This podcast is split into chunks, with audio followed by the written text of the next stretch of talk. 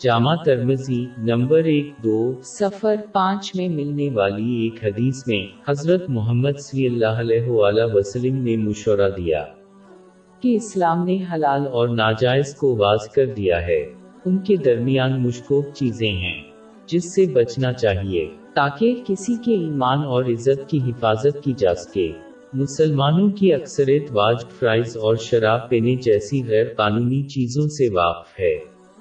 لہٰذا یہ مسلمانوں کے اندر کوئی شک پیدا نہیں کرتے، لہٰذا انہیں اسی کے مطابق کام کرنا چاہیے۔ مطلب واج فرائز کو پورا کریں اور ناجائز سے پرہیز کریں۔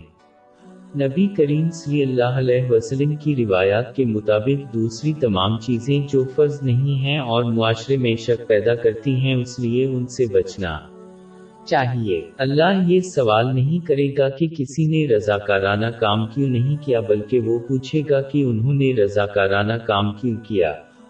لہذا رضاکارانہ عمل چھوڑنے سے آخرت میں کوئی نتیجہ نہیں نکلے گا۔ جبکہ رضاکارانہ کام انجام دینا یعنی سزا، انعام یا معافی۔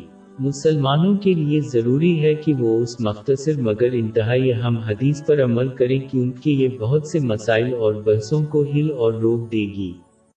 یہ سمجھنا ضروری ہے کہ جب کوئی مشکوک یا فضول چیزوں میں مبتلا ہوتا ہے تو وہ انہیں ایک قدم غیر قانونی کے قریب لے جاتا ہے۔ مثال کے طور پر گنکار تقریر اکثر بیکار تقریر سے پہلے ہوتی ہے۔ لہٰذا ایک مسلمان کے ایمان اور عزت کے لیے یہ زیادہ محفوظ ہے کہ وہ شکوک و شبہات سے بچ جائے۔